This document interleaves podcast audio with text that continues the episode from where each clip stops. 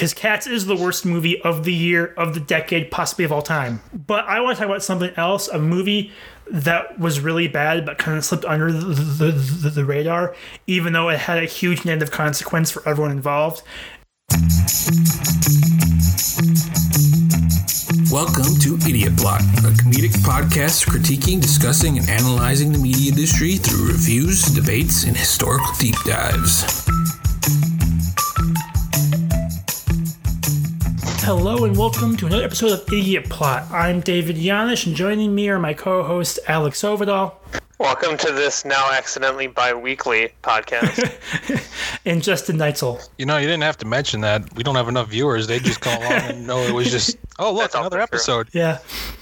Anyway, on today's episode, we are going back in time to a year that happened before COVID 19, before masks, and before lockdowns, when you could still leave your home and go to a movie theater and see a big blockbuster, when the MCU went out with a bang and Star Wars ended with a whimper and a shrug, when everyone discovered that we live in a society and that foreign language movies still exist. That's right. Today we are talking about the movies of 2019. But before that, I want to check in with you guys and ask you guys what'd you watch in this two week break between episodes? I came across the movie Pleasantville. This movie is about two teenagers in the 90s who get they get thrown into a 1950s sitcom where their influence starts to change the entire show. I've heard of that, but I can't. Who's in that? This stars Tobey Maguire, um, the only Spider-Man. uh, Jeff Daniels, Reese Witherspoon. There's a lot of names in here. I've never heard this movie. William H. Macy's. I saw clips of this in high school for some class. I don't remember what. And I just happened to come across it flipping through channels and I was like, oh, I remember this. And it's a very good movie. Directed by Gary Ross. So basically, with them in this sitcom, they start changing up the storylines of the show. Where in Pleasantville, not, everything is perfect. Everyone throws a throws a basketball. You could throw it at the wall and a ricochet and go through the hoop, no questions asked. Never rains there. Everything's pleasant, perfect. And then um, Reese Witherspoon and Tobey Maguire start, uh, or at least Reese Witherspoon starts to cha- go back to her ways of doing things and starts changing everybody. And as they go pro- progress through the movie, characters start to become color, not just black and white, which then also throws in a little uh, dynamic of racism in the movie as well, because there's the coloreds and the non-colors. Oh. That that sounds like an allegory that could either work or not work. very, very easily, very fine line there. It's a very fine line, but it, it, it's very subtle. It's not over the top with it, Okay. but I mean- that's my recommendation. I mean, or my movie I watched. I mean, it sounds absolutely absurd, but I'm kind of digging it. Oh, wait, here we go. Music by Randy Newman. And for that reason, I'm out. What? It's just gonna, I, it's just gonna be the boop, bop, bee, ba, dop, zoo, bop, bop. Yeah, Like, he did the Marriage Story score. yeah, but Really? there's we some will talk Randy about Newman later. moments in that.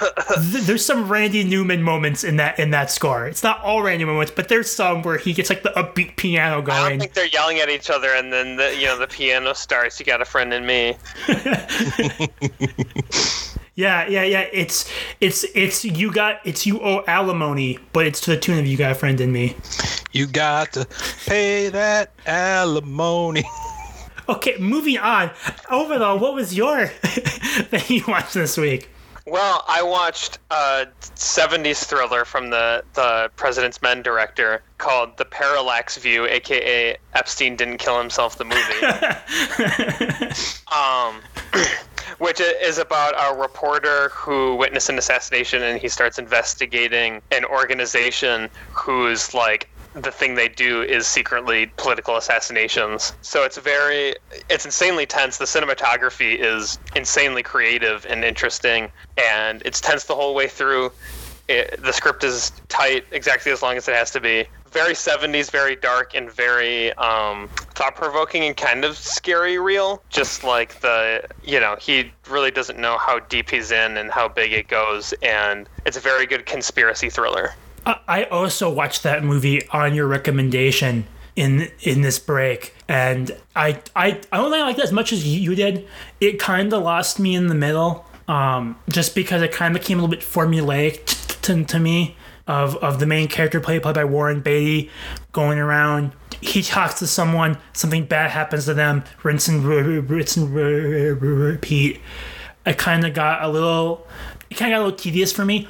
But the third act is absolutely amazing. I was I was deeply enthralled by it, um, especially and the cinematography is so good. That's the part that really blew me away. And of course, coming from the All the President's Men director, who I mean, it's basically how we got started directing was political conspiracy movies. And he did one that was real at the time, and then Parallax V, which became real. But that's that. that I, I do agree that that's a solid pick. Which of course is getting a Criterion movie release pretty soon. I think is what you said. Yeah, which I, I didn't know when I watched it, but that's uh, it's getting one in next week, I think. Oh, really? That soon? Yeah, it's like this month for sure. I know. Do, do, you- do, do, do you already have it pre-ordered? Uh, I want to. But that actually ties into my movie that I watched. Well, keeping with the theme of now Warren Beatty, I watched his 1990 Dick Tracy adaptation, which I'm sure a lot of people haven't really heard of. But I was drawn to it looking into kind of cult movies because this was a movie, so it was, pro- it was produced, directed, and starring Warren Beatty. And it's the first big post Batman blockbuster, which followed Batman's style in both marketing and in execution of the film itself. And so it's this big budget movie that cost like $50 million to make, another $50 million just in marketing. Like it was everywhere. Disney had this massive push for it. And then 30 years later, nobody knows what it is. Like it, it flopped pretty hard. It was one of those first examples of a movie that made a bunch of money but didn't make any money. And it's an interesting film. It's so imagine like the Tim Burton Batman aesthetic of like that noir heavy griminess, but with bright colors instead of blacks. It's bizarre to look at, but it also looks really good. The, makeup is terrifying. Like, like, look if you look up the the Dick Tracy villain makeup, it's it's horrifying t- to look at, but also really funny. You mean the Academy Award winning makeup? Yeah, like it was nothing for a bunch of a bunch of Academy Awards, and it looks terrible in mod in the modern day context. It looks horrible. Oh wow. See, like like it, it it looks. I mean, Al Pacino kills it. The cast is huge because you have Warren Beatty, you have Al Pacino, you have Dustin Hoffman, James Caan, bunch of big name actors, and Al Pacino fully embraces how campy it is. But the movie itself. I mean, it looks bad, but for what the movie seems to look like, it looks like it's perfect. it's a fun time. It's campy. It's got some decent action in it. I can't say I recommend it, but if you're on HBO Max in the next month before it leaves, you won't have a bad time. But it's not amazing. Oh yeah, Parallax View is also on Amazon. Watch that. Don't let the terrible thumbnail turn you away. yeah, I don't know what, what's up with that po- like DVD poster. It looks like a Disney movie. Yeah, look at the original poster or the Criterion one, which is amazing, and I need it. Anyway, with that, we're going to go to today's main topic, which is 2019, which, weirdly enough, looking back at it like a year later, is one of the strongest movie years of the past decade. Like, it's, agree. It's stacked. Man, it's the strongest years I've ever seen. Like, like- like- Enough to sustain this two years. the, the, the 2010s had 2010 itself, which had a bunch of big movies. 2015 had a bunch of big movies. 2014, which is probably the best year. I don't know. 2019 is actually pretty much up there too. I think 20, 2014 was Well, I know. I was good. say But 2019, you had you had like this weird mix of giant mega blockbusters, like end of franchises, but also really good like Oscar movies at the same time, which I which I think is kind of rare. But you have but but the blend works. Uh, so with that, we all have a list of notable movies from 2019 that we're going to talk about. We we each chose five. And we're going to kind of go through them one by one. We're going to talk about each film, some more in depth than others. And we're going to kind of go over the year that was 2019 in movies. Uh, I'm going to start us off with what what is currently my pick for top movie of 2019. I think both of you guys also have it very high on your list for top movies, and that is Jojo Rabbit. Now, Jojo Rabbit to me is one of those movies that almost shouldn't work, but it does because of Taika Waititi as the director and writer. The the dude is a magician.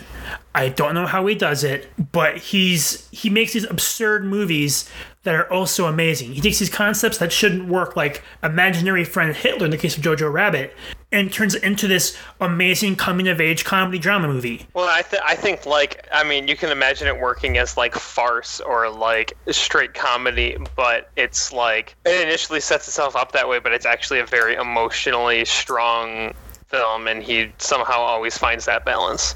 I think this works very well with his sense of humor, Yeah. especially for the imaginary Hitler. I know the one complaint I've heard about it consistently from people is that it's too derivative of Wes Anderson style, which I, I mean, my my wife thought it was a Wes Anderson movie for like a year. Until I told her that it wasn't. I, c- I could definitely see Taika that. directed the best film of Wes Anderson's career. However, I do love Grand Budapest. Not you know.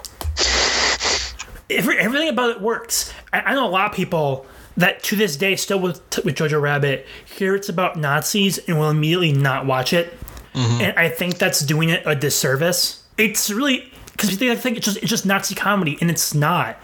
You, it's really about people being brainwashed and and falling Yeah. for authoritarian figures, and from that point of view, it works really well. You got Sam Rockwell stealing the show basically with his uh, over the top drunk character. Well, the acting is so good overall. I'm not Yeah. as high. Everybody, like all the side characters, are great. Like it's just got such a rich like cast of characters. I'm not as high on ScarJo as other people are in this movie. I, I think she should have won for Marriage Story, which I which I'm sure we'll talk about later. We will. But I Second don't. tease. But I don't think she should be nominated. Or she should have been nominated for this one. I don't think she's bad. I just don't think she's that great. However, Roman Griffin Davis, who plays JoJo himself, I mean that's one of the best kid performances I've I've ever seen in a movie. He's amazing. I look forward to seeing what he'll do. Him and uh, Tom Thomasin McKenzie. The, Tom, the Tom Thomasin McKenzie. yeah, sh- she was quite. yeah, she was fantastic. Yeah, if both of them have good agents, they'll have very strong careers going going going forward because they because they were both amazing. I think part of that too is Taika's directing. He knows how to direct actors better than a lot of act directors do nowadays. And Yeah, it feels like everybody's always having a good time in his movies. even when it's about Nazis, it's about the fall of, fall Yeah. of Germany, World War II, and everyone seems like, seems like they're having a great time. well, you gotta laugh about everything. and and I think the film strikes a good tone where you're not we're not really laughing at anybody, but you're also not really with them either. It's it's kind of hard to say in words, but like you, you like, feel for all the characters, You're, ha- you're hanging out with the characters and having a good time. but you also feel for them because you know that they've been brainwashed. You know that, that, that they believe this thing that is horrible, and you and you feel for them. And there's a lot, there's a lot of very emotional moments. Like it really, I was shocked when I when I saw it.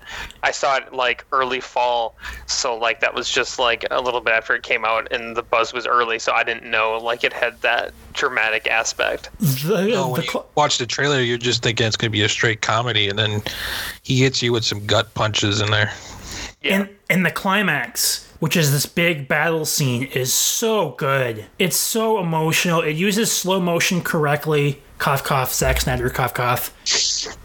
It, and it hits you with this moment where you're seeing these characters. It does like what every good movie does, which is it makes you feel for the characters. So the movie turns in those horrible things to them. You feel like your heart's been ripped out, and you're part of the movie now. That's about all I have to say on Jojo Rabbit. It's really good. Go see it. I know the Nazi thing is a little off-putting. decade, Like, yeah, it's a must-watch. Very emotional. you, you, you laugh, you'll cry, you'll laugh some more. You kind of hate yourself a little bit probably at some points for some of the jokes that you're laughing at. But it, uh, I guess one one final point, it does the Mel Brooks satire style well.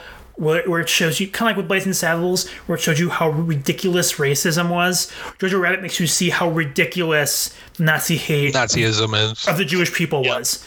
It pokes fun of it to such an extreme that you're like, okay, this is ridiculous. And just like Blazing Saddles worked, this one works too. And with that, I will pass the torch to whoever wants to go next.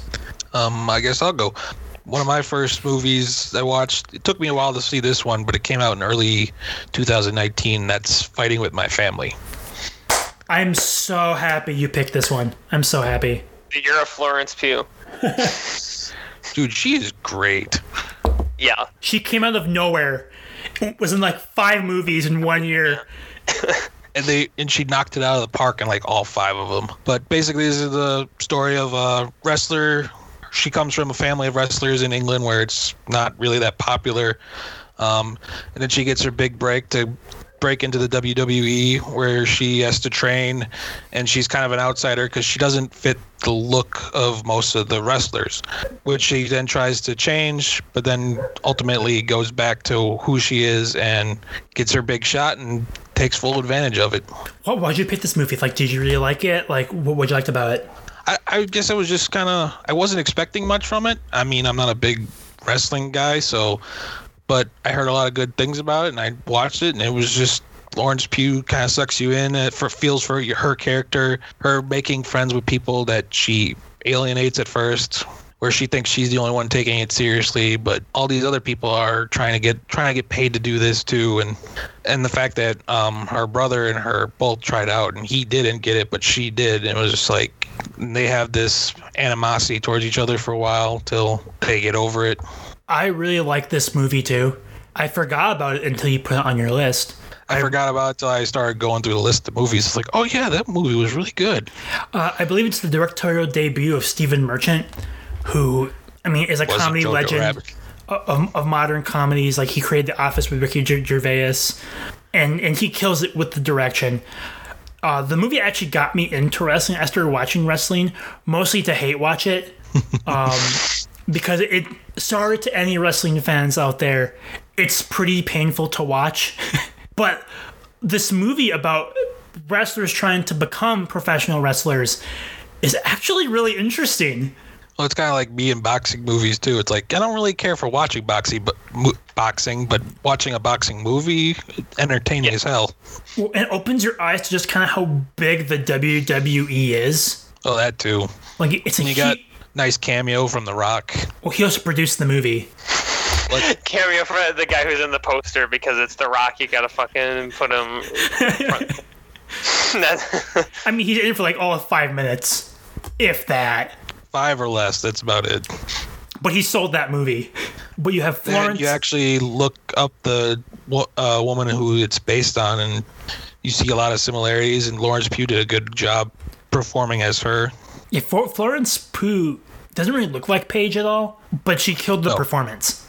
She brought the right attitude. Yeah, and and It's one and, of those and things where it's like you don't have to cast them to look like them. Just they need a body that attitude.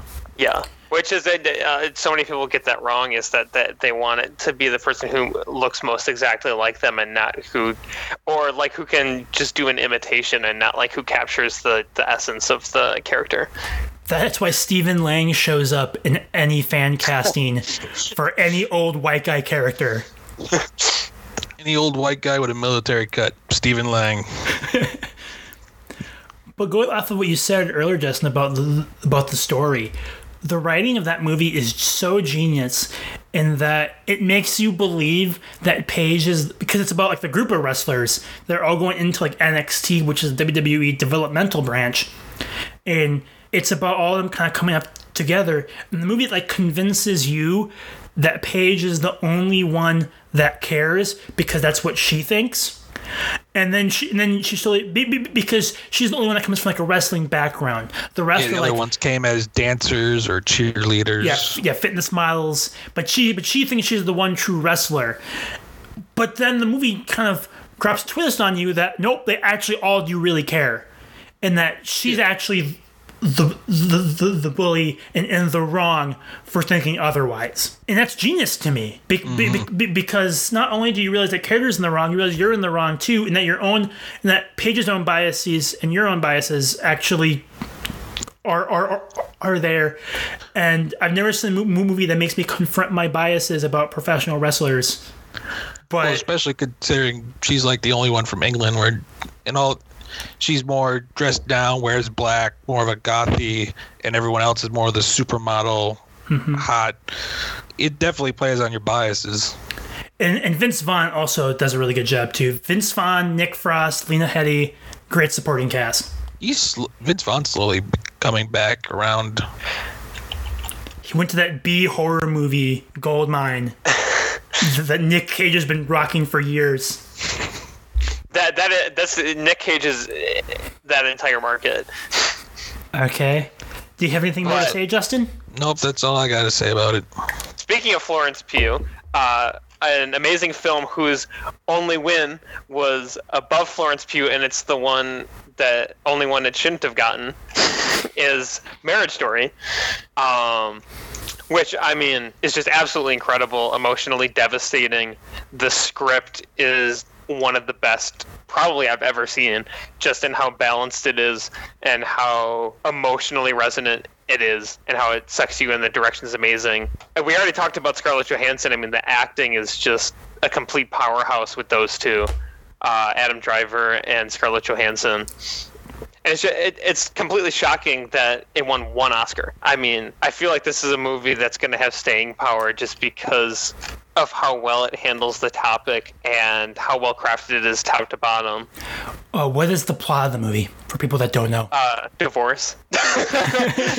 Uh, that's basically it. But two, two people, one moved to LA to pursue acting, and one is a uh, uh, stage director in New York, and that creates a rift. And at the point where the story starts, they're in the middle of a divorce, uh, debating if they should get lawyers involved, and then they do, and then it completely collapses. Um, and it's two people who actually do care about each other, but uh, it just fell apart and no one's blamed. It's just everybody had a role in it and how it tore their family apart. And of course, they have a kid, which complicates everything. Right, that just makes it ten times worse. And you know the the kid's in the middle of it too, and doesn't really fully grasp the situation because it's just a little kid, and it just makes everything worse. So I, I haven't seen this movie. So you're saying it starts with them filing for divorce?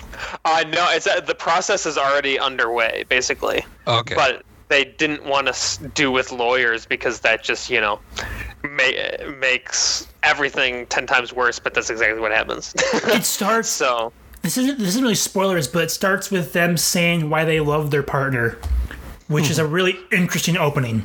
and is like the whole thematic drive like there's a huge part of it and comes back and um, like I guess it just kind of shows that not all divorces end in "I hate you, Oh, I wish you were dead." oh, I might want to watch the movie. it doesn't have to end that way but it shows how you get there Got it. See, a- as I haven't watched this because I was like, eh, I heard it was like really sad, and depressing, and I was like, ah, I don't really want to watch that. well, as someone who just recently got married this year, I really did not want to watch it, but I did anyway, and I have never felt more uncomfortable watching a movie than I have while watching Marriage Story. It's really good. It's so good.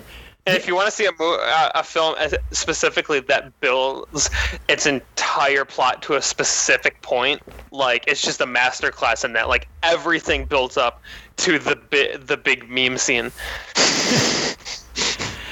perfectly. like the way it builds and I, of course i come from parents that weren't divorced so i don't really know a lot about divorce but from what i do know about divorce the movie seems to follow not just the literal process of divorce but the emotional process of divorce where it goes from they're trying to be mutual about it you know mutual respect i still love you but i can't be with you. But as soon as their interests start to diverge and they start to realize that someone can't really win like someone has to lose in order for the person to get what they want that's when things start going south. And the way the movie emotionally builds off that is incredible. No noah baumbach's direction and writing is top tier Yeah, I really can't decide wh- what's better, his direction or the script. Like I, I can't tell. They're both just absolutely incredible. I certainly think he, he should have won for best screenplay. I mean, that script is just flawless. I mean, I was shocked by how by how good it was. And how good his direction of the actors were. Scarlett Johansson, who, as you guys know, I'm not super high on anything, she blew me away. It's probably the best thing I've ever seen her in. Also should have won. She should have won. The, the only actor that won from this movie is Laura Dern, who really should not have won. No, yeah, Florence Pugh should have won. Laura Dern just plays Laura Dern for like ten minutes. and the supporting cast is really good. Alan Alda is amazing. Ray Liotta, who I, I mean, talk talk about a random actor appearance. Ray Liotta in this movie, but he's also really good. Yeah, Like, actually, my favorite part of the movie probably is how it does portray the the divorce lawyers, who are played by Laura Dern, Ray Liotta, and Alan Alda, and how like they're all friends outside of the office. yeah, and like Probably that- how most of it goes. uh, yeah, and especially the the two Ray Liotta and Laura Dern's characters. Like to them, it's just a day at the office where they can get one up on their buddy. For these people, it's their lives. Their lives are being torn apart, like completely Yeah, destroyed. like, I got you. the lawyers uh, specifically, like it's just devastating. But and, and of course, we won't say what happens in it. But the scene that everyone knows from this movie. See, I didn't think I even- wanted to cry in it, but I felt exhausted. I felt emotionally exhausted. Yeah, I think that's the only scene I've seen from this movie because I just happened to come across it scrolling through like Twitter or something, and I was just like, "Holy shit!" Like, I had to pause after I saw it. yeah, it's like so powerful, and especially because it built everything builds to that moment, and it's just completely devastating. And this is a movie over I believe that you like so much that it's on Netflix, but I think you also bought the physical release of it as well. Yeah, I have the Criterion, which comes with the the letters that the that you were talking about that it opens with. Um, it's a very nice release, but yeah, it's like it's so good that I'm just like I have to buy it. L- listeners, if you haven't learned, we love the Criterion Collection. Good physical releases in general, but especially Criterion. I mean, everything they do is is so nice. Cr- Criterion ha- is the best. You pay you you you, you pay for the best. They're not cheap, but they are amazing. Is there anything more you? So for, for me, that, that fights with uh, JoJo for best of the year and two of the best of the decade, and I can never decide which one. So at this point, I've given up trying to decide. But but I'm assuming that means that you would you would give them both five out of five on Letterboxd. Yeah, yeah, easy, easy, easy. Five out of five for both of them, uh, no doubt. Is there anything more that you'd like us to talk about? No, I'm good. Okay. Uh, no, wait, no. There's something we gotta talk about because you brought up earlier, and that's Randy Newman. Oh, the score is fantastic. I mean, it's it just accents everything perfectly and helps drive it, and does not have the bidoop bops as you would say. It kind of does, though. I don't know. I, d- I don't agree. There, there, there are some moments where, where I mean, it doesn't have the full piano, him doing like the Bugs Life or Toy Story, like do do do do do do, like it, it doesn't it doesn't have that, but has some upbeat Randy Newman piano. Uh, but with that, since my turn again, I want to switch gears because we're talking. Cause we talked about like three great movies, right? I want to switch gears for a little bit and talk about the bad of 2019. Now, as much as there's good movies in this year, there were also lots of bad ones. And of course, the one everyone wants to talk about is Cats. Because Cats is the worst movie of the year, of the decade, possibly of all time. But I want to talk about something else, a movie that was really bad but kind of slipped under the, the, the, radar, even though it had a huge negative consequence for everyone involved. And that is Dark Phoenix or X Men Dark Phoenix, whatever you want to call it, whatever they call, whatever they're calling it now anyway this movie is so bad and hurt me so much because I love the X Men movies so much, especially the Fox ones. I mean, there was like there's were the movies that got me in the superhero movies to to begin with, and to see them go out like that. you want them to go out on a high note, not this. I mean, so the movie is about the Dark Phoenix saga, where Jean Grey uh, becomes possessed by the Phoenix Force, and rather than become a giant space epic like the original comic book arc, uh, she, she, she she's hunted by shape shape shifting aliens who totally aren't the Skrulls. and they totally didn't fix that in reshoots. Wink, wink. We know what you did, Simon Kinberg. and the X Men have to kind of protect her and figure out what's going on, and she ends up killing one of them, and it's it's all just a bunch of nonsense. It, it thinks it's telling this big epic story. It's not, because the whole point of this movie was to right the wrongs of X Men The Last Stand in terms of adapting the Phoenix Force. And it does that by turning around and doing the exact same freaking thing. Like the climax of this movie isn't them in space, even though I think originally was supposed to be, but they reshot it because it was too close to Captain Marvel. So it ends with them on a train. And I don't even care that I'm spoiling this movie because you should not see it. Like, if you're an X Men fan, just pretend this movie doesn't exist. I've I've successfully done that so far. James McAvoy tries really hard. Um, Michael Fassbender, who again, probably the best part of this movie is they actually created Genosha, even though it's like some homeless camp. In the middle of the woods. But they gave Magneto something to do at least. Uh, Jen- Jennifer Lawrence also clearly did not want to be there. Who dies? Wh- Which is revealed in the trailer. They but freaking can show that in the guess that on trailer. It's just like how long, much longer do we have to deal with her on screen? Yeah, it's it's not even a spoiler when they put it in uh, the trailer. Like my goodness. because, she, because she's killed by Jean Grey, who's played by Sophie Turner, who, again, talking about casting, right? They cast her solely on her look because she looks like Jean Grey right out of the comics. Her acting mm-hmm. as Jean Grey has always been terrible. it's like a plank of wood. I mean, other than Fassbender and McAvoy, the acting in this movie was not great whatsoever. Jessica Chastain, I don't know what she was on. It's like she took an Ambien right before they took every scene with her in it. Just act like you're not there. And she's paired with James McAvoy, who she star- starred in several other movies with, and the two have no chemistry whatsoever. Well, that and I don't. I didn't care for what they did with uh, Charles Xavier's character in this movie.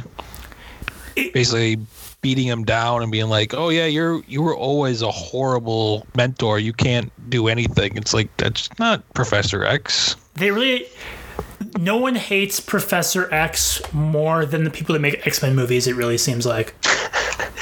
I mean, e- e- even going back to, to, to the Patrick Stewart ones, he went out in, in Last Stand in a very horrible way, We're gonna disintegrate you. and then came back, and they don't even explain why. Well, X Men's never been good at explaining the timeline, so Well, because it, it really seems to make the seems like they just stopped caring with these movies. They just don't care anymore, and it sucks. For how good Deadpool was, for how good um, Logan, Logan. was, they just don't care. basically the problem was they went right back to Simon Kinberg and they're like, "Oh, by the way, you can direct this one." He wrote Last Stand. They're It giving work. control. We'll give you a second chance, but this time we'll let you direct because why not? I just need to talk about this movie just to vent about it because everyone gives cats all this crap, right? Rightfully so. I mean, yeah, it's terrible, but like this movie gets a pass. No, uh, uh it's terrible. It's terribly written. It's terribly acted. It looks like crap. It makes no sense. It's boring. They butchered it. CGI is awful. This was, this was supposed to be the last MCU X Men movie, not counting New Mutants because it doesn't really count as anything. But 'cause that movie's Something also that terrible. made like 11 years ago. that movie finally came out and nobody knew it. I mean, it's also bad, but it's not 2019. I think it was supposed to come out in 2019 or 2018 Yeah, for Also that matter. 18, 17, 16, 15. They could go back a while. But for the but but for the last MCU free X Men movie to be this, I mean, I never thought I'd be excited for the MCU to take control of X Men, and I'm still not. but I'm more excited than I would be from to make another one of these. Worse. Nope, it can only go up now. Maybe that was why.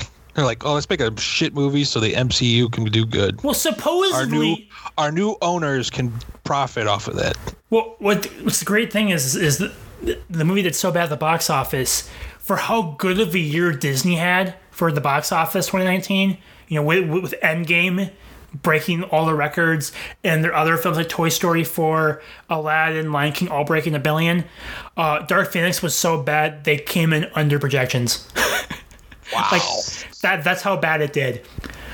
But at the same the, the Fox stuff re- really uh, hurt them. that at Astra Bomb 2 Yeah, uh, don't even get me started. like like like that it, it tanked their box office but at the same time i believe they changed dark phoenix because of disney. Supposedly this is even before the, the deal came into effect.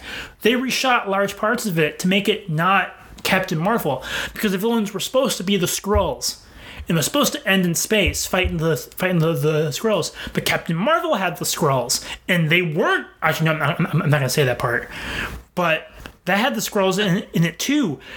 So they so apparently they reshot it to to better fit in with Disney, which I think might be illegal. I could be wrong. Well, that's the question. And who owned the rights to the Skrulls? Because if they both owned it, why not just both use it? Just like Well, Days of Future they, Past and Ultron both use Quicksilver. well, they both owned it. They both owned the Skrulls. That that wasn't up for debate. I think the issue was is Fox, since Dark Phoenix was going to be, be released by Disney, they they didn't want to step over Disney's toes. Except the problem was this was before the deal was finalized, which Should have probably just should have released it how it was. yeah, it probably Probably it, still would have been shit, but it couldn't have been any worse. exactly. It, it really and uh, it would have been, been at least been faithful and what they were promising. They were promising the movie was, was going to be a space epic, and it wasn't, which was shocking to me. Especially with the Dark Phoenix involved again. And the fact that it ends on a train. A lot of X Men movies deal with on a train at some point. I was just thinking that too. There's always a train. Anyway, my rant's done. Justin, you, you, All right. you, you go. I want to be happy My again. next movie is a thrill ride that once you get in, it's like I didn't realize I was holding a breath till the movie was over, and that's John Wick Chapter 3 Parabellum. This is where we fight. This is where we yep. fight. Ooh, fight. Yay. Anyways, this is a movie. John Wick killed a member of uh, the Assassin's Guild in the building. No, no. So now he's being hunted, and he has to travel all over the globe to the Supreme High Chair to get pardoned, and then he goes back and basically starts a war with them all over again. This is a thrill ride. I don't. I mean, I don't think it's the greatest story, but man, just watching ev- they like basically ask Keanu Reeves, "What can you do?" and we'll build an action scene around it, and they did for everything, and it was just a fun thrill ride to watch him just kill a bunch of fools. Uh, I mean, I agree with you on the thrill ride part. And I did, I love the first act of this movie when it's John Wick versus everyone. And I love the last act of this movie.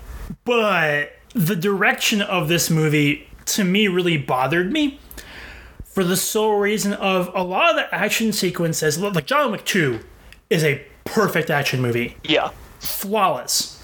John Wick 3 is so over directed and over choreographed, it took me out of the movie. Specifically, the fight scene with the dogs. Yeah, that's that's what I was thinking of. It's like, I mean, this is cool to watch in person, but it felt like someone in the audience was recording the the Indiana Jones stunt show, uh, or like the Waterworld stunt show or something, where like you know you're watching something artificial. At that point in the movie, I didn't care anymore. I, I was was- just enjoying the ride. I was waiting for everyone to clap every time the, the dogs did a trick. Oh, did you give him his treat? Yeah, everyone claps. The Halle Berry throws him a treat. And like the the camera's very far out, which can work when you have like epic scale things, but like it's so far out that it you can tell it's a set, and you can tell mm-hmm. that again, like every movement is like extremely choreographed. But that beyond that, that wasn't my own uh, my primary issue. Besides that, was honestly like this movie had two ways it could go. John Wick Two set it up to be this amazing final chapter in a trilogy uh, between the two movies, they decided that trilogies are lame now, and we need to make a franchise with three spin-offs and ten more movies. So uh, it gets dragged out, and instead of concluding the story from the first two, it sets up a whole bunch of other things. So I don't know when it's going to end now. I thought it was going to be this, but now they're like table The high table. for, They're for the whole second act. Isn't there like two more movies, I believe, or is it just one? Now. It's at least two. It's at least two. now, I, mean, I don't know. I don't know what to believe anymore because this was supposed to be the the conclusion. There, there's two. A TV show about the Continental, and a spinoff about the ballerinas from Anjelica Huston. That's what they've announced so far. Yeah. I don't care about the ballerinas. As cool as it is to see John Wick with a shotgun uh, against mega armor dudes, which is pretty sick. And to see him fight Boban Marjanovic with a book. That's so awesome. That's such an awesome fight. But that's all I gotta say about the movie. I, mean, I, High I, oh, I have more. I have more. I'm not done yet All right. Because I need to talk about kind of what I talked about with with with the dogs and stuff.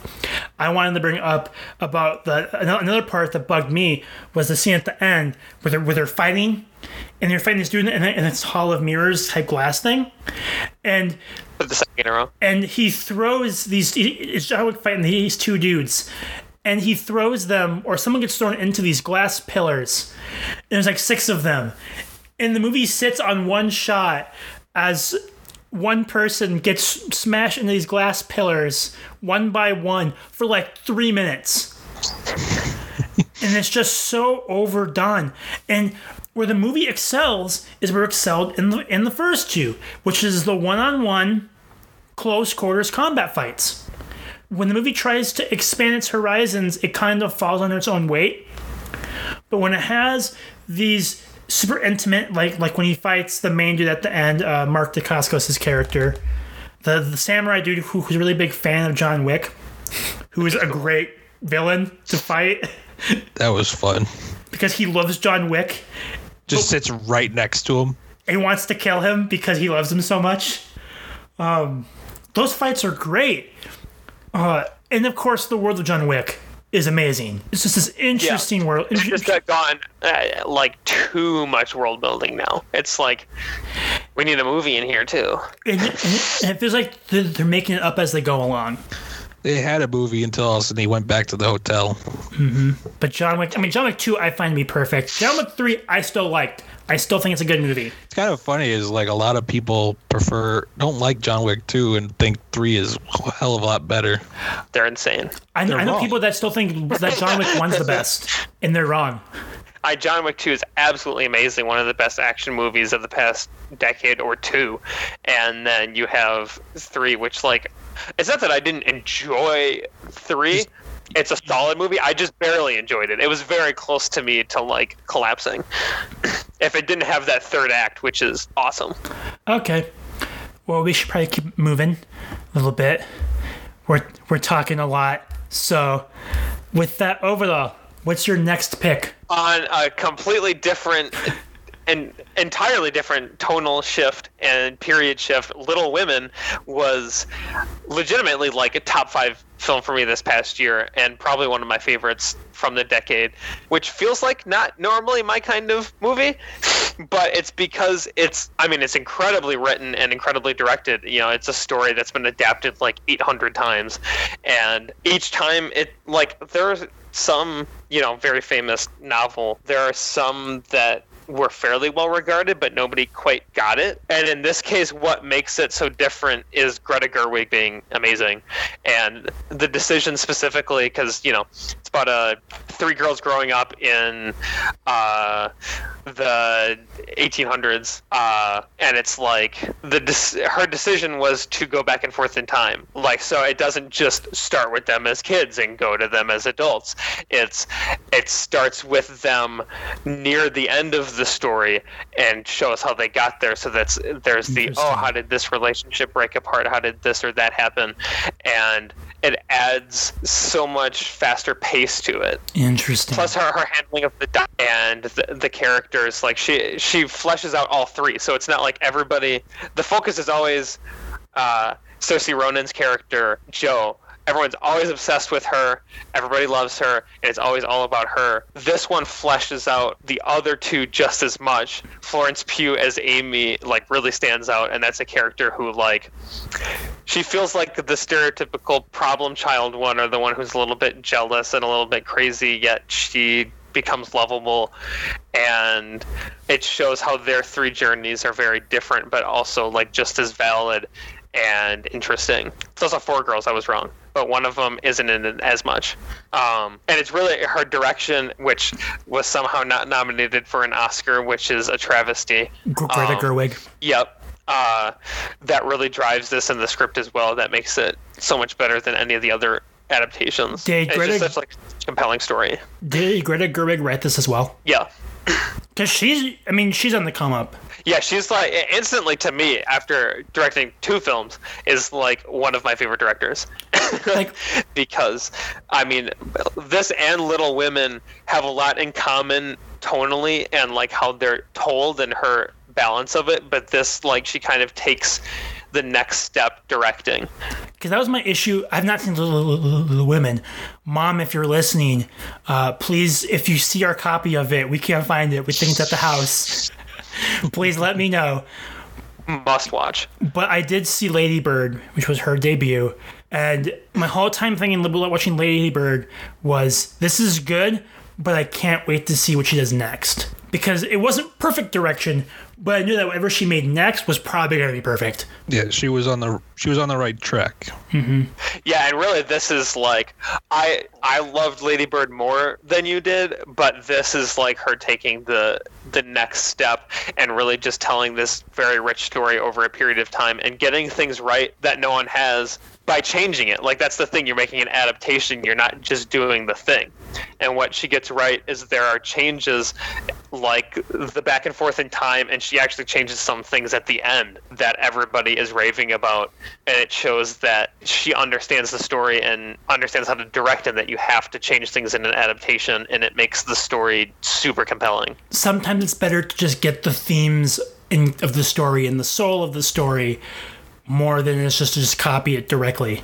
yeah and you you have like such this rich like hopeful feeling after it even though there's ups and downs and there's really sad parts too but like it, it feels like such a complete rich story by the end Zack Snyder, I'm looking at you with Watchmen. and it somehow won none of, uh, wait no it did win costume design uh, Well, of course it was going to. It's period piece dresses that always wins.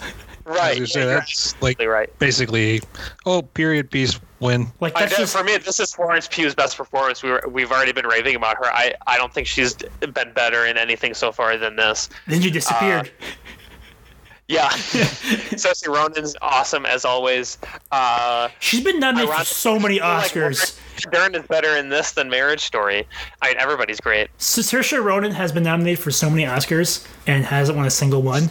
Yeah, I know. And she's like in her early 20s. She's like our age, and it's like, oh, she's been up for like five Oscars already. That's But we'll give it to Meryl Streep. I know. And, and again, I feel like she would. I mean, I feel like uh, Scarlett Johansson should have won. My second would have been her for for this for Best Actress, and then somehow Greta Gerwig not being up for Best Director is just absurd. Everybody who is complaining about that is rightfully complaining about that because the direction makes this. But Todd Phillips, Joker, we live in a society, Alex. Yeah, yeah, everybody realize we live in a society. But I mean, I can't recommend it enough. Even if this story doesn't seem like your kind of thing, you're still going to like it anyway. It's I mean- just that good. I mean, I'm shocked you like it that much, to be honest with you. I know what stories you're into. I know not think Little Women's one of them. Listen, This isn't a dark '70s film or something. This is uh, mostly feel-good coming-of-age drama about four four 1800s women. Based off of The book fact that that your it's- grandmother probably has on her shelf. Yeah, exactly. The fact that Overall does like it makes me kind of interested to check it out. Like I said, yeah, I we, mean, Letterboxd four and a half. Like, I I stand for this movie. Well, well, that- like I said, we bought it. Don't know where it is. She, my wife bought Little Women. I bought Cats. We watched Cats. I have no idea where Little Women is. and that just hurts me inside. But like that, Well, that cats that's hurt everyone inside. first thing I think of it is this is like something I would complain about is your grandma's favorite film, and normally, but in this case, I absolutely love it, and it was one of the best of the year and decade probably. I mean, it's just incredible. Uh, do you have anything more to say? Watch it. Okay, so it's my turn again. I'm gonna switch gears again and go to a film that I know none of you have seen. It's a it was an indie film, art house film that I saw at the Alamo back when theaters were open, and the Alamo was the greatest blessing to my life, but the greatest curse in my bank account. And uh, me and my wife went and we saw a little indie film called The Art of Self Defense. It stars Jesse Eisenberg and Alessandro Nivola, and it's about Jesse Eisenberg is like this weak wimp guy who gets beat up one day. He, he gets mugged on the street, and he wants to be tough to, to, to get back at the people and kind of defend himself. So he joins this karate dojo. But it turns out that this karate dojo is actually kind of a cult, and that's like deals, deals, with, deals with, with, with like toxic masculinity. Or not toxic masculinity. It is toxic masculinity, but it's like this super like cult based around being the most manly man possible, and it's a very dark movie but it's absolutely hilarious. It is one of the best black comedies I've ever seen. It's really funny. Jesse Eisenberg, who I don't really like anything that's not the social network, is fantastic. He's absolutely uh, amazing in this movie. Alessandro Nivola should have at least been nominated for Best Supporting Actor for the for for the Oscars. He is so good as as this sort of mentor, but also villainous figure he, he, he plays this deadpan comedy style super well. Uh, Imogen Poots, uh, who's like the one, she she's the one woman of of this dojo of manly men. Uh, she's hilarious. She she again, it's it's one of those movies where everyone's kind of the straight man, and that makes it almost funnier because everyone's playing all this really weird stuff extremely straight. Uh, it's very dark, so if you're not into to black dark comedies, it's not your, your thing. But the screenplay is so absolutely amazing. I can't recommend this movie enough. Uh, go, please watch it. You two especially. I think both of you would really like it. Sounds interesting enough. I mean, I think I like the blackest. I, I think I like black comedies the most out of all of us. Um, or com- comedies in general, I think. Well, specifically black comedy, like satire yeah, and stuff. That kind of thing. I'm thing. always down for a black comedy. I'm ready to get offended. I mean, like th- this is. I don't think it's up there with Armando Iannucci's work because Armando Iannucci is a god of, of black comedy. He's so good, but th- this this movie is up there. Um, yeah, it's written by Riley Stearns, who I think this is one of his only, his only big films. Yeah, this is, this is his biggest film. It's it's it's I'm I'm I'm very sad that nobody saw it because especially with with toxic masculinity being such a big theme nowadays. Here's a movie that, that talks about in a very nuanced, well done way. I don't even think I saw anything for it. Yeah, it didn't market Yeah. at all. it's kind of a factor I feel like uh, of it being such a stacked year that so many things got forgotten versus you look at 2020 and literally everything that was even okay was like hyped Thank God there's something there. the. Yeah, it was like everything had so much hype behind it versus 2019 there were a lot more hidden gems. But this movie is why movie theaters are so important, especially ones like the Alamo Drafthouse that specifically want to show indie films and market indie films. Otherwise, I never would have seen this movie. I, I love this movie. I never would have saw it if not for the fact that a movie theater ran an ad for it and then showed it the next week. Yeah, I mean, stuff like this would be lost on Netflix or something buried deep where you wouldn't even know it's there. Yeah, Yeah. It, it'd be buried under piles of what's those? What's the movie like Kissing Booth and To All the Boys I Loved Before? Movies like that. It'd be buried in, in the algorithm. or whatever other garbage you're doing. That's all I have to say about that About that movie. Watch it. All right. Well, I'm going to take us into the animation world, and I'm going to talk about How to Train Your Dragon 3: The Hidden World. Um, first off, I love this series of movies. The animation is top notch. These movies don't get talked about enough, and I think that's mostly because it's DreamWorks. They're not really known to be on par too much with Disney or Pixar, but These are some of the funniest uh, dramatic animated movies that you'll see.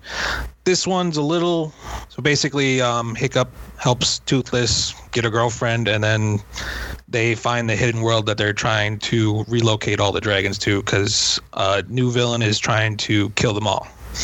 And this movie is not as good as the first two, in my opinion, but I still think it's the best animated movie of last year that I saw, and I still think it's better than Toy Story 4 that got it got beat out for for best animated feature in the Oscars again. Um, but the animation is stellar. I mean, you see a waterfall in this, and you, the photorealism is so intense. You're like, you wouldn't even know you're looking at an animated movie. The characters are great. The voice acting is top notch from um, Jay Baruchel as the main character, and you got F. Murray Abraham as the villain, who's a little lackluster. But all these movies have had lackluster villains for the most part. Abraham, I'm in. But I thought I thought you don't watch anime mo- movies overall. Well, do all of them have F. Murray Abraham in them? No. I think this is what I think this will be his ex- exception. I also saw this movie in theaters. Um, I was pretty disappointed by it, if I have to be honest, only because you can tell that the budget was slashed heavily from the second one because the action is so much smaller. There's barely any action in this one. They're in the hidden world for like all of what, 10 minutes, maybe? Yeah. The, the climax there's like no dragons in the climax you can tell it's because of budget it's solely because that dreamworks slasher budget because the movies aren't that successful That's a shame. The first two, I, I believe, like I give them both like ten out of tens. This one's probably like a seven out of ten.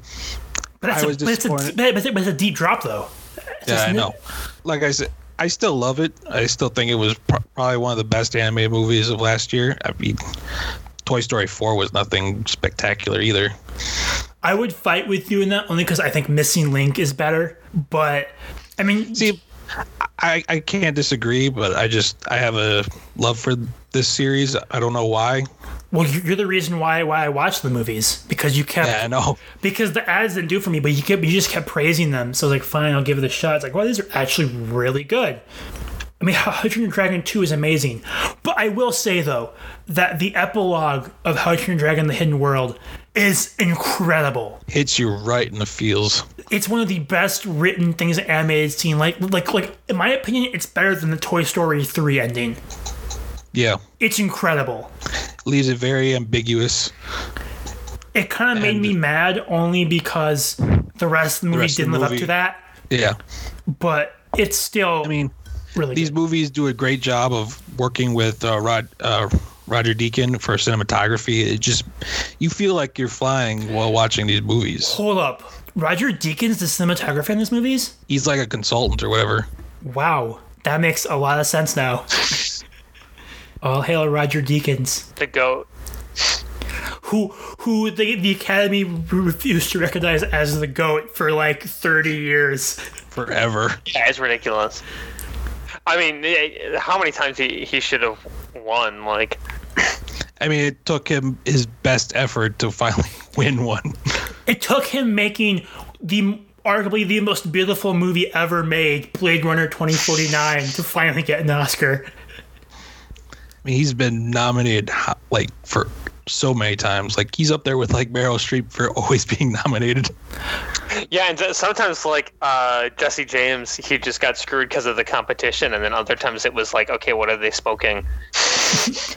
But if he if he had a hand Well, the competition being himself for Jesse James being the pr- part of the problem. But if he had a hand in this movie, then that makes. I mean, the visuals of these movies have always been. I mean, they've, they've been bright, colorful, they- amazing effects.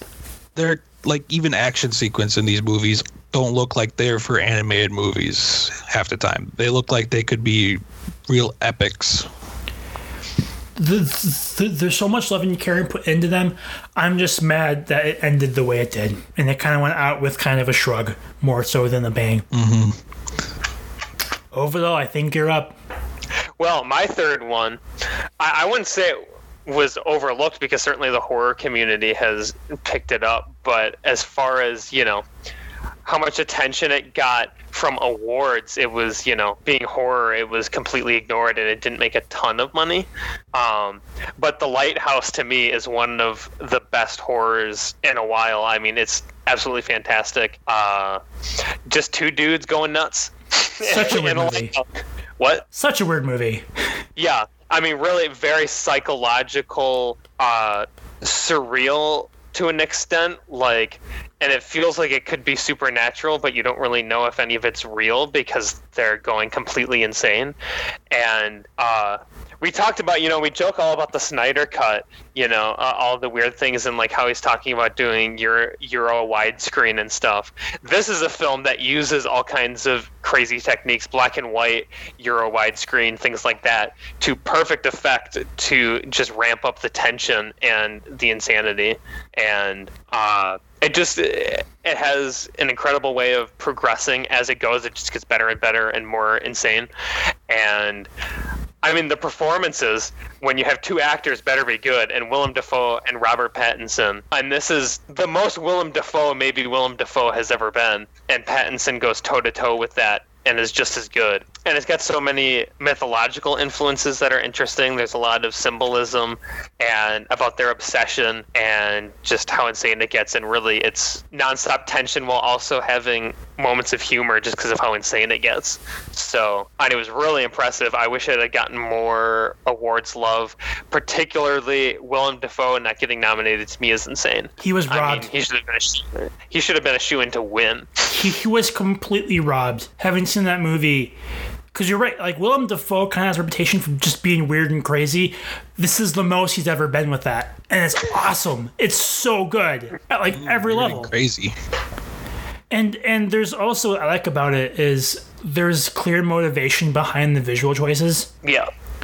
He, he's not just doing black and white because wouldn't that look cool? The black and white amps the tension up so much more. Yeah, it makes the shadows and the darkness really like defined and creepy. Like there's always kind of something looming. And that's something a lot of people don't understand about black and white is you have to film for black and white for movies in black and white. Yeah. Like like the Logan Noir cut or the Max Ma- Ma- Max Fury Road uh, silver and chrome cut don't look that good because they weren't shot for black and white. They were shot for color. Yeah, and it completely changes how you do shadows and lighting and and things like that because it it completely changes how the image looks and you can't just change it afterwards like It, it also changes really enough color choices as well too. Like you you you you you you, you have to be very mindful of color choices when you shoot in black and white. Yeah, some people can be wearing weirdly colored clothing just to make it look right. Yeah, yeah that the blood in raging bull is chocolate syrup hershey's chocolate. So like stuff like that and then it looks so defined. But i mean and also the uh, the lighthouse is an example of like just one of my favorite trends right now. The the revival of horror specifically like theme driven horror with like good story and strong themes and symbolism versus like you know ooh look this person get tortured. Isn't that spooky and Ooh, gross? jump scare. right or ooh aren't you scared now? I flashed loud music at you and had something pop in. Isn't that spooky? Like what's spooky is how intense it gets and how real the themes get and things like that. Uh, us was another example but the lighthouse to me was like the the premier horror of 2019 I might have liked us more. I know you're hotter on my house than I am. Um, but both examples of you know the the current trend oh yeah, horror is on a renaissance right now because of people like Robert Eggers who did Lighthouse and also did The Witch. Because of Blumhouse. Um, because of the guy who did Midsommar. Is it Ari Aster? I think. yeah jordan peele uh, you know uh, all those directors Yay, my least favorite genre. I, I mean, Nothing it- against it, just not my cup of tea. but it was mine too until these people started just making these really good movies. Yeah, because I feel like we grew up in like you know, uh, late '90s, early 2000s, and especially early 2000s. wh- The craze saw started. Like horror was just cheap thrills. Horror was just this is gross or this is you know possession scary whatever and now this is kind of getting back to its roots of being like theme driven It was substanceless for like a decade. It was just ooh spooky. I mean, just think about the thing. The thing is gross. The thing is super intense. The theme also has the the theme. The thing also has great themes about like paranoia and stuff like that, and it's getting back to those roots. That's why I loved it so much. Until it chapter two came out. Yeah. But right, like it, it, it has strong eh, themes as well. Like, and eh, horror's kind of getting back to that in a great way. Yeah, horror rebounded because we're back to kind of where we're in the 50s, 60s, 70s, 80s of like auteur horror movies, of Yeah. horror movies that are creatively driven by like a single creative mind, not not not just dri- driven by accountants going. Teenagers think this is cool, and teenagers think that's great, and they are and they'll see that because it's bloody. And make sure you show some boobs. Yeah, Of course. but now we're back to horror can be both scary but also thought provoking. I mean, look at Jordan Peele's stuff. I mean, Yeah. he he somehow, which I think we'll talk about later, but he weaved political allegory into horror. That, that that's Yeah, insane. Get Out, Get Out really helped. I mean, it, it's one of those things where it had been building a little bit, and then when Get Out happened, you had this explosion of the the theme driven horror.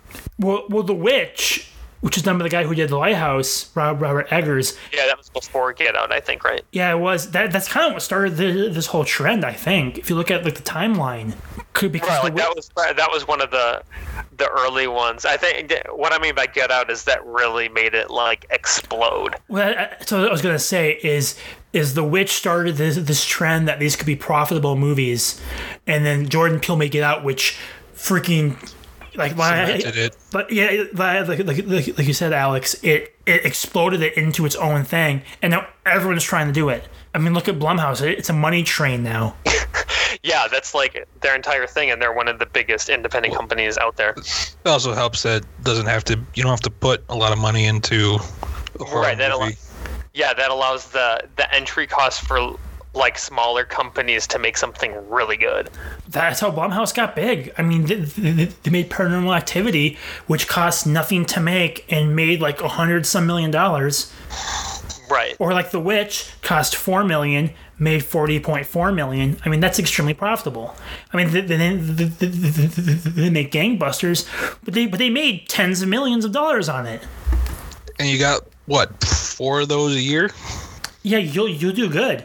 The Lighthouse, which had, which cost four million dollars, but only made eighteen million dollars, so it wasn't as profitable. Right, and that's still a really good profit. And it is that it's a great profit be- be- because they probably want to double that. So you think that you know with marketing costs, four million probably probably turned to like eight million. That's still ten million dollars. Is amazing? Yeah, no. yeah, Mid- Midsommar was the big. Uh, Midsommar and Us were the ones that made more money. Like, but I mean, again, Lighthouse still made good money, but like, I mean, Us obviously following up on Get Out made a ton, but then Midsommar I think made like 50 million on similar budget to the Lighthouse. Which was coming off Hereditary. Right. Midsommar kind of got absorbed by the rest of the market, which is a shame. I'm sorry, not Midsommar. The Lighthouse got kind of absorbed by the rest of the market, which is a shame because it's kind of the best of all of them. so Right. Yeah. To, to me, it's. I mean, not that I don't like Midsommar, but I feel like the hype for Midsommar for me should be going to the Lighthouse. But The Lighthouse is also, I think, the least commercial of all the big horror films. It's the weirdest, it's the strangest. Really- it's really weird. If I showed my parents uh, uh, the, the a trailer for the Light- the the Light- Lighthouse, they would in no way go see it. I'm there, there's a fart joke before there's a line of dialogue, so Well, I was gonna say that it seems like the way you guys were talking about it, it seems like it's the most comedic one as well. absolutely, it's so funny. It's it's it's really funny, but like you're laughing, but you're still really uncomfortable. Right, like uh, for some reason, Willem Dafoe limping around with a giant creepy smile, carrying an axe, is funny, and it's also exactly yeah. It just sounds. He's limping around chasing uh, Robert Pattinson, and it's like I'm laughing, but I'm laughing because He's I'm limping around with an axe, going, "Here's Willie."